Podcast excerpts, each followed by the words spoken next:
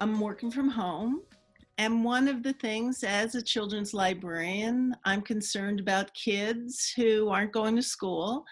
And I have been in correspondence with uh, the people who I had been with at the Bologna Ragazzi, which is a, a um, award given for the best picture book of the year.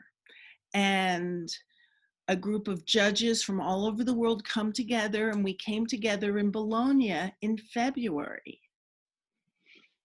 Well, so I come home, go back to work, and within a week or so, I'm starting to get uh, instant messages from the people I knew, still know, the instant messages from the people in Italy about the coronavirus and how was I feeling because people were getting sick. And another week went past, and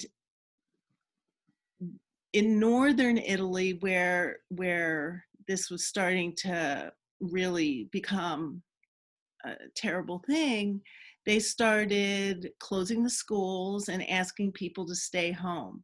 And during that period of time, uh, I was in correspondence with my friends in Italy. And then uh, now, I guess, a little more than three weeks ago, uh,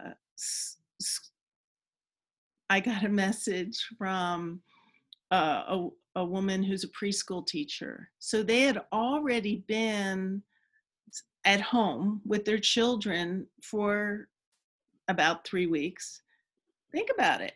If you're at home with preschoolers, you've read all the picture books in your house. And she showed me a video of herself reading aloud a book on camera.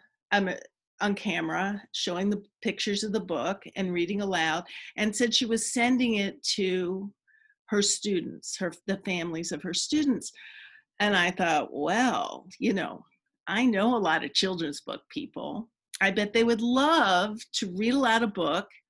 I'll tell them how to do it really slowly so the italian teachers and the parents could do the translations. Seemed like a good idea at the time. And i went on facebook and I tagged a whole bunch of people and asked them to do this. And then I got an email back from a publisher saying, Oh, not really happy you did this because there's copyright concerns. Even right. if the author is reading their own book, the copyright for publication and presentation is with the publisher. Oh, sorry. But I still thought it was a good idea. So I changed my posting and my request to books that are out of print. Well, the United States was starting to have issues in California, in Oregon, in New York City, in New York. And all of a sudden, people are on Facebook, teachers begging these creators for permission to keep reading aloud to the child in the middle of uh, Edward Tulane, can I still read to my children, my classes, and things like that. And so publishers were suddenly clued in that they better put together a policy. At exactly the same time, Rosemary Wells writes to a whole bunch of publishers because she's published by a lot of people.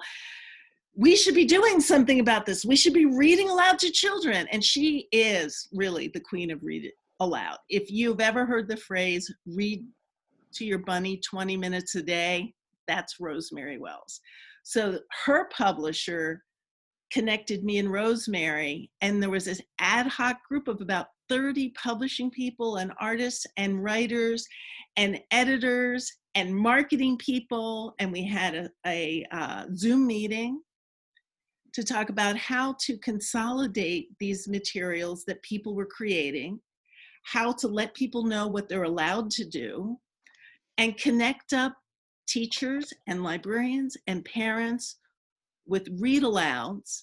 And at exactly the same time, Mo Willems, who is down at the Smithsonian right now, it's an artist in residence, was providing uh, every noon a uh, a drawing lesson and reading aloud and and and being with kids.